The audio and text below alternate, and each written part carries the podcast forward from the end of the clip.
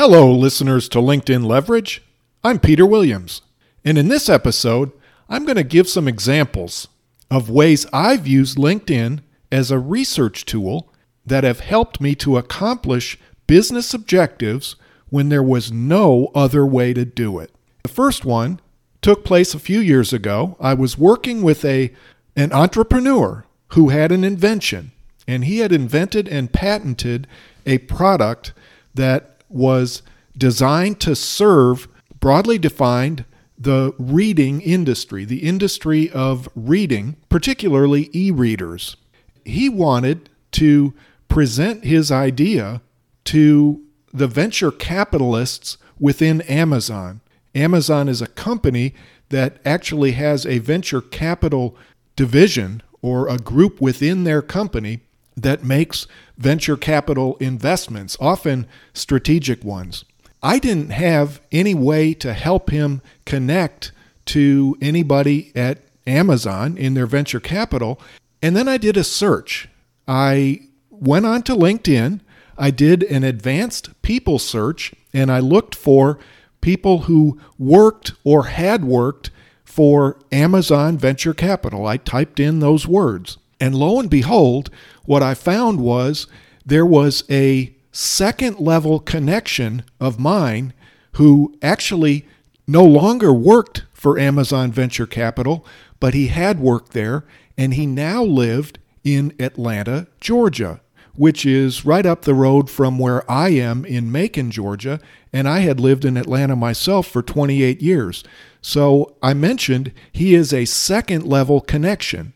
And a second level connection on LinkedIn, another way to say that is that that's a person who I have a friend who knows them. And so when I click on his profile, I can see who are the common connections? What makes us second level connections? We have we have common first level connections.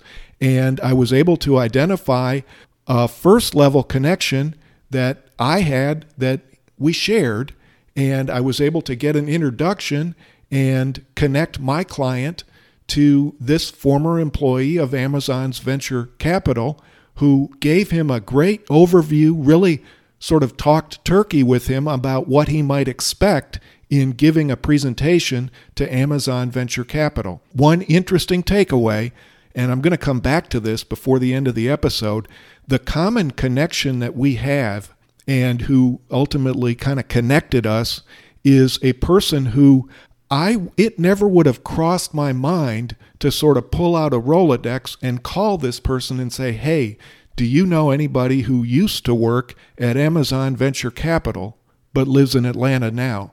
The only way I would have made this connection was by searching my LinkedIn network. Let me give another example. And this is also in my current position as a business consultant. And with the organization that I work for, it's often very helpful. And we all focus on achieving good public relations by gaining awareness for our organization in the media.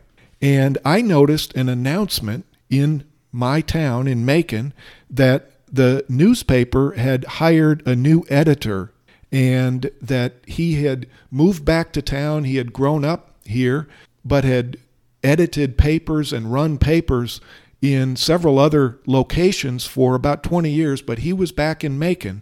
I was able to do a search on LinkedIn just for his profile, and I found some common connections. And again, this was a case where it never would have crossed my mind to call these common connections and say, hey, do you know so and so here in Macon who just took a job as editor of the paper? But it turns out that these common connections were fraternity brothers of this person in college. And then I knew these people. They were two of my best friends in Atlanta. And we used to go to football games at the University of Georgia, and we really had that common interest as did this person who was a new editor here in Macon. So that gave me the confidence and the common ground to go ahead and reach out to this person. And we formed a friendship, which resulted in, among other things, the newspaper subsequently sponsoring two of our professional development programs that we present to the public here in Middle Georgia. And this person and I are still good friends. So, the takeaways that I would say for you are don't overlook LinkedIn as a research tool. LinkedIn gives us access to our connections networks in a way that's not possible any other way. The connections that I discovered, I never would have even crossed my mind, as I mentioned, by just sort of sitting and thinking, well, who might know this person? Or who might know somebody like this person? I never would have never would have made the connections any other way. And then the other thing that's a takeaway, I think, is I have to admit that in both these cases, this was not the first thing I checked or thought about. Even I, as a person who's got a LinkedIn podcast and has do, done LinkedIn programs and trainings for many years, even I, in these cases, didn't think of this as my first initial go to. So it was a great reminder for me of the power of LinkedIn as a research tool, and I thought I might share it with you as well. I hope you got some good information out of this and some good tips for using your network and using LinkedIn as a great research tool to leverage that network. Thanks for listening, and we'll talk to you again soon.